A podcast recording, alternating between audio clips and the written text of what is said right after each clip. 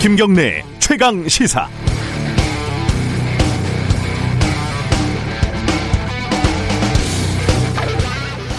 영화에는 MacGuffin이라는 용어가 있습니다. 스파이 영화에서 많이 사용되는데 예를 들면은 뭐 미션 임파서블 이런 영화에서 냉전 시대 미국과 소련 스파이들이 최신 핵무기 암호를 찾기 위해서 자동차 추격전을 벌이고 낙하산 타고 뛰어내리고 난리 법석을 떠는 걸로 영화를 시작합니다.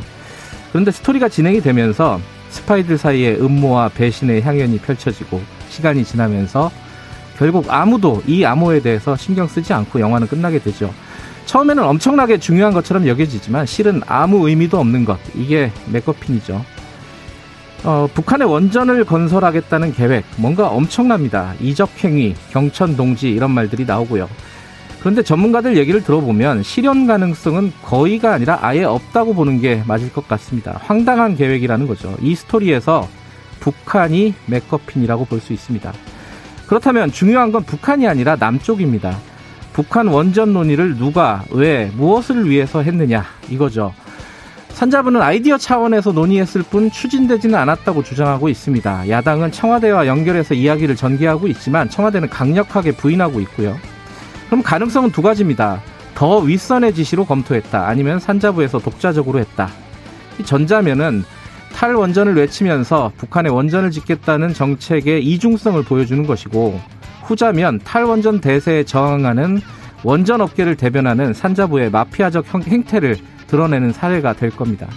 조만간 결론이 날 겁니다. 맥거핀에 너무 신경 쓰지 마세요. 나중에 영화가 너무 허무해집니다. 2월 2일 화요일 김경래 최강 시사 시작합니다.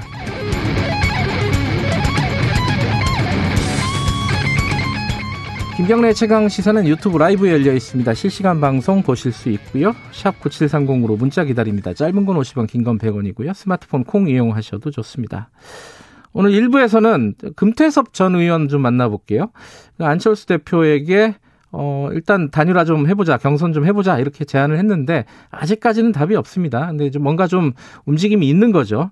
2부에서는 지금 말씀드린 원전 문건 논란부터 해서, 어, 재난지원금 논의까지 더불어민주당 쪽 얘기 좀 들어보죠. 홍익표 정책위의장 만납니다.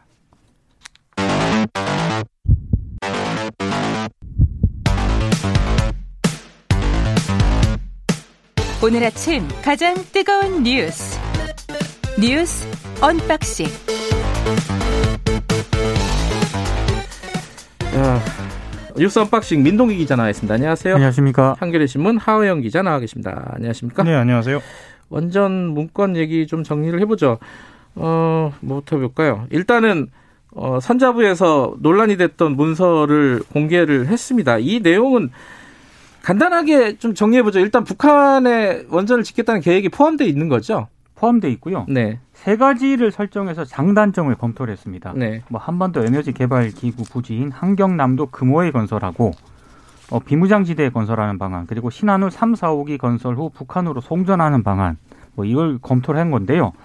어, 일단 그 맨 앞 그 보고서 맨 앞을 보면은요. 네. 내부 검토 자료고 정부의 공식 입장이 아니다. 이렇게 음. 지금 언급이 돼 있는 부분도 있습니다. 네. 그러니까 아무래도 계속 논란이 제기가 되니까 네. 어제 산자부가 정보 공개 심의위를 거쳐서 원문을 전격으로 공개했습니다. 여섯 쪽짜리 문건입니다. 이 문건에 보면은 이제 뭐 앞으로 불확실성에 대한 얘기도 있고 그렇죠. 한계를 얘기하고 있고 네. 그러니까 현실 가능성에 대한 단서들을 많이 달아놓고 있는데 이걸 보면은 문건 작성자는 만들기 싫은 문건이 아니었나 아, 이게 그러니까 그 독자적으로 뭐 논의했던 뭐 아이디어다 그게 이제 그 개인은 아닐 거 아니에요 그죠 그렇죠. 산자부 내의 어떤 그룹이라든가 아무리 이제 산자부 말이 맞다 하더라도 네. 어쨌든 그 어떤 한계나 이런 것들도 다 들어가 있는 문건으로 보이고 여기에 대해서 지금 어 문재인 대통령이 야당의 어떤 공격에 대해서 뭐 좀 강한 강한 톤으로 어 저, 지적을 했습니다. 뭐라고 했죠? 그 매우 이례적인 상황으로 볼 수 있습니다. 이전에 그 굉장히 오랫동안 지속되어 온 그 검찰과 관련된 검찰 개혁과 관련된 갈등이라든가 등등에 대해서 침묵을 해왔고 음. 거리두기를 해온 것에 비하면 이번엔 좀 전격적으로도 볼 수 있는데요. 네. 어제 그 청와대에서 열린 그 수석 보좌관 회의에서 그 머리 발언을 통해서 한 이야기입니다. 네. 그 민생 이야기를 하면서요. 그러니까 네. 가뜩이나 민생이 어려운 상황에서 버려야 할 구시대의 유물 같은 정치로 대립을 부추기며 정치를 후퇴시키지 말기 바란다라고 이야기하면서요. 이것이 색깔론에 가까운 그런 공세다라고 분명히 못을 박는 어, 의견 내놓았습니다. 음. 야당은 계속 그 국정조사 이런 거를 지금 주장하고 있는 거죠. 그러니까 USB 내용도 공개하라고 지금 요구를 하고 있거든요. 아 USB라고 하면은 2018년도에 남북 정상회담, 정상회담 때 전달됐다고 하는 네. 예. 그 USB 내용도 공개를 하라고 요구를 하고 있는데 예. 민주당 내부에서는 약간 이견이 있는 것 같습니다. 예. 이참에 공개를 하자 이렇게 요, 이 주장하는 쪽도 있고 예. 어, 정세균 국무총리 같은 경우는 그 굉장히 부적절하다 이렇게 지금 입장을 내놓았거든요. 네. 아, 그러니까 정세균 총리는 정상 간의 얘기를 사실상 다, 외교 문서인데 예, 다 공개하는 것은 부적절하다, 지혜롭지 못하다 그렇습니다. 이런 표현을 썼죠. 어, 이게 저는 그 부분이 오히려 북한 얘기보다는 이 탈원전 정책하고 사실은 완전히 배치되는 정책이잖아요. 만약에 아이디어라고 해도 예. 이걸 어- 왜 검토를 했을까? 어, 개인이 아이디어를 낸 건 아닐 거 아니겠죠. 아 이건 뭐 아직 그래서 모르니까. 어제 네. 계속 나오는 얘기가 아까 진행자께서도 얘기를 음. 한 것처럼 산자분에 네. 원전 마피아 세력이 분명히 있는 것 아니냐라는 얘기가 꾸준히 나오고 있습니다. 지금. 그리고 또 하나 이런 건 있는 것 같습니다. 북한에서 지속적으로 그 네. 전기와 관련된 전력 수급과 관련된 문제가 있어 왔기 때문에 네. 이것이 또 북한과 대화하는 데 있어서 하나의 카드로 작용할 수 있겠다. 그리고 산자부 입장에서는 그만큼 산자부의 또 존재감이랄까요? 이런 걸또 음. 보일 수 있겠다라는 생각도 좀 듭니다. 이게 눈에 띄는 게 이제 신한울 원전 3, 4호기를 어, 한, 그러니까 우리 쪽에서 가동을 해가지고 전력을 보내는 방안도 포함되어 있잖아요. 그렇죠. 예. 이건 대표적으로 원력, 원전을 되살리자는 얘기인데, 네, 그죠? 예. 정책을 완전히 바꾸자는 얘기인데, 이거를 왜 근데 이게 만들었을까? 북한의 그 이 원전 건설 문제는요. 예. 사실 따지고 들어가면 역사가 굉장히 오래되지 않았습니까? 음. 94년 김영삼 정부부터 시절부터 사실 이 제- 논의가 되어온 문제입니다. 제네바 협정. 예. 그렇습니다. 그러니까 지금 뭐 정권의 어떤 그런 탈원전 정책과는 상관없이 네. 분명히 그 담당 부서가 있었을 것이고요. 예. 그 산자부도 아마 그런 맥락에서 좀 이런 문건이 작성된 게 아닌가 뭐 이런 해석도 나오고 있습니다. 뭐 당분간 시끄럽긴 시끄러울 것 같습니다. 다른 얘기 좀 해보죠. 법관 탄핵안이 발의가 됐습니다. 이게 뭐 발의된 거는 우리 역사상 몇 번 있었죠, 그죠? 네. 어, 그, 그런데 이제 통과된 적이 한 번도 없는 그렇습니다. 거고요. 지금 어, 상황은 어떻습니까? 국회 상황은? 이거 하영 기자가 예, 그럴까요? 그 박근혜 정부 시절입니다. 사법농단에 연루된 임성근 부장 아, 부산 고등법원 부장판사 탄핵 소추안이죠. 예. 예. 법여권 의원 161명이 이름을 올렸습니다. 그러니까 과반 이상 이름을 올린 것으로 봤을 때는 통과될 것으로 유력해 보입니다. 특히나 그 어, 더불어민주당 같은 경우에는 당론으로 결정된 것은 아니에요. 네. 다만 이낙연 대표와 김태년 원내대표가 공동 발의자로 이름을 올렸기 때문에 그 숫자만으로도 굉장히 의미가 있어 보입니다. 음, 뭐 대표하고 원내대표가 이름을 올렸으면은 당론은 아니지만은 네. 내용상으로는 당론에 가깝다. 뭐 이렇게 볼 수 있겠습니다. 그 민주 국민의힘 입장에서는 뭐 계속 반발하고 있죠 이 부분에 대해서. 그러니까 국민의힘은 약간 맞불을 놨는데요. 네. 김명수 대법원장 탄핵을 추진하겠다 이런 입장을 내놓았습니다. 아, 대법원장 탄핵을 하겠다. 그러니까 사법부의 독립성과 중립성을 훼손한 책임을 피할 수 없다. 그래서 네. 책임을 묻겠다라고 지금 주장을 했는데요. 네. 이게 지금 국민의힘 의석만으로는 현실적으로 불가능하거든요. 네. 그럼에도 이제 여당의 사법부 길들이기 프레임을 좀 강화시키겠다 이런 음. 의도가 있는 것 같습니다. 이 중요한 거는 탄핵 사유일 텐데 그죠? 네. 그 임성근 부장판사 간단하게 정리하면 탄핵 사유가 어떻게 되는 겁니까? 그러니까 그 임성근 부장판사가요 서울중앙지법의 그 형사 수석 부장판사로 있었거든요. 그 예. 당시에 박근혜 전 대통령의 세월호 7시간 이것을 가토다스야 전 상케이 신문 서울지국장이 보도했거든요. 네. 이 명예훼손 사건에 대해서 개입을 해서 어 재판의 결과를 바꿨다라는 이야기가 하나 있고요. 그리고 2015년 쌍용차 집회에 참여한 민주사회를 위한 변호사 모임 민변 변호사 체포치상 사건 또한 개입됐다. 음. 이것과 관련돼서 판결 내용을 사전 유출하거나 판결을 수정해 선고하도록 지시한 것이 어, 재판 개입 행위다라는 음. 이야기입니다. 네. 자, 이 어, 관련된 내용은 마침 오늘 3부에서 자세히 다룰 내용이고요. 법관 탄핵 관련해서는 아까 그 원전 문건 관련해서는 2부에서 좀 자세히 좀 얘기 좀 나눠보겠습니다. 오랜만에 외국 소식 좀 알아볼까요? 미얀마. 예전에 버마라고 했었는데, 그죠? 미국은 아직도 범하라고 부르기도 그, 하더라고요. 근데 전 좀 헷갈리더라고요. 우리 이제 범, 버마라고, 버마가 이제 입에 익은 이름인데, 그렇죠. 미얀마라고 왜 바뀐 거예요, 이게? 아시는 분 있어요?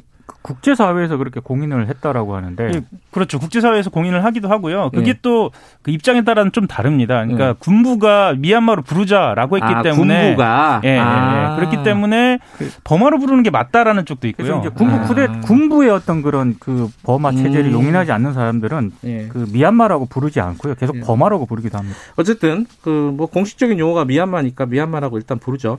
미얀마에서 쿠데타가 일어났다. 이거는 어떤 상황이에요? 이게 이게 외국이 외국 소식이라 잘 모르잖아요. 정리 좀 해주시죠. 그러니까 이게 그 아웅산 수치 고문이 이끄는 민주주의 민족 동맹이요. 예. 지난해 11월 총선에서 굉장히 그 압승을 거둡니다. 예, 거기가 다수당이잖아요. 그렇습니다. 근데 이제 단독 정부 구성 요건을 갖췄는데요. 예. 예. 반면에 군부와 연계된 제1야당이 있거든요. 이게 음. 통합 단결 발전당인데 5년 전 선거보다 9석이 적은 33석을 확보하는데 그쳤습니다. 음흠. 그러니까 의회 전체 의석의 25%를 군부가 지명하도록 헌법이 규정을 하고 있는데도 불구하고 네. 의회에서 군부 영향력이 줄어들었거든요. 예. 그러니까 아무래도 이제 군부가 어 예전에는 굉장히 버마 이 미얀마에서는 군부 예. 영향력이 굉장히 확대된 그런 상황이었는데 예. 선거로 이제 군부 영향력이 줄어들 것 같으니까 네. 전격적으로 쿠데타를 단행을 했다 이런 분석이 좀 나오고 있습니다.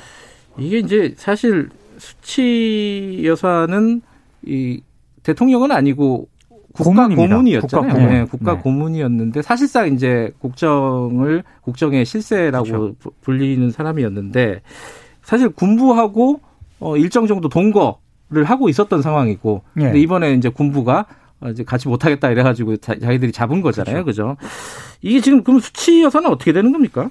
지금 현재 연금 중이고요. 다시 연금이 됐군요. 예, 그러니까 참고로 그 2010년입니다. 예. 15년 동안 가택연금 상태에서 벗어났습니다. 그러니까 음. 그 11년 만에 다시 음. 연금이 야, 구금이 된 상태고요. 네. 어, 수치 여사는 입장을 내놓기는 했습니다. 음. 그 국민들에게 쿠데타를 수용하지 말고 항의할 것 이렇게 음. 촉구를 했다라고 민주주의 민족동맹이 밝혔습니다. 어, 지금 현재 그 미얀마에서는요. 어, 실제로 그 유혈 사태가 날지에 음. 대한 그 어, 관심이 모아지고 있는 상태입니다. 군부가 쿠데타를 이뤄서 정권을 지금 탈취를 했는데 네. 아직 그 유혈 사태나 이런 것들은 지금 긴장 상태. 긴장 상태고요. 예. 근데 어, 문제는 그 상황이 외부로 잘 알려지고 있지는 않은 상황입니다. 음. 그래서 좀 더 지켜봐야 할 것 같습니다. 우리나라에도 이게 버마, 어, 미얀마에서 온그 이주 노동자들이라든가 많죠. 어, 외국인들이 많은데 지금 국제사회에서는 굉장히 반대 목소리가 많이 나오고 있죠 군부에 대해서. 그러니까 뭐 그 유엔 사무총장하고요. 예. 어, 미 미국 그 백악관 대변인도 그 수치 여사의 구금을 석방하라 이렇게 네. 지금 성명을 발표를 했는데 바이든 행정부도 군부에 지금 미얀마 군부에 대해서 경고 성명을 냈거든요 지금 네.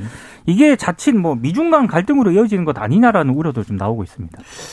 이게 생각해 보면 우리도 이제 군부가 잡았던 게 80년, 87년까지는 그랬었잖아요. 네. 그죠? 얼마 안 됐어요, 사실. 그렇죠. 한 네. 사, 40, 30년? 30년 좀 넘었네요. 그죠? 네. 그 전에는 사실 군부가 사실상 독재를 하고 있었던 상황이고 네. 그런 거 보면은 김영삼 대통령이 대단하다 이런 생각도 들고요. 결국은 어, 군부의 그런 가능성 자체를 어, 없애버리는 상황이 돼버렸어요. 그러니까 여전히 미얀마는 군부가 실권을 좀 장악하고 있다 이렇게 평가를 해도 될 것 같아요. 아까 말씀하셨지만 그 의회 전체 25%를 군부가 지명한다. 예. 이건 사실은 상식적으로 좀 납득하기 어려운 헌법이 보장을 하고 예. 있으니까요. 근데 헌법이 그렇다는 거고 예, 예. 이번에 이제 군부가 헌법까지 손을 댈 것이냐 그렇죠. 이 부분도 관심이 모아지고 있는 상황이고요. 예, 알겠습니다. 여기까지 됐죠. 고맙습니다. 고맙습니다. 감사합니다. 뉴스 언박싱 민동기 기자 그리고 한겨레 신문 하어영 기자였습니다. 김경래 최강 시사 듣고 계시고요. 지금 시각은 7시 34분입니다.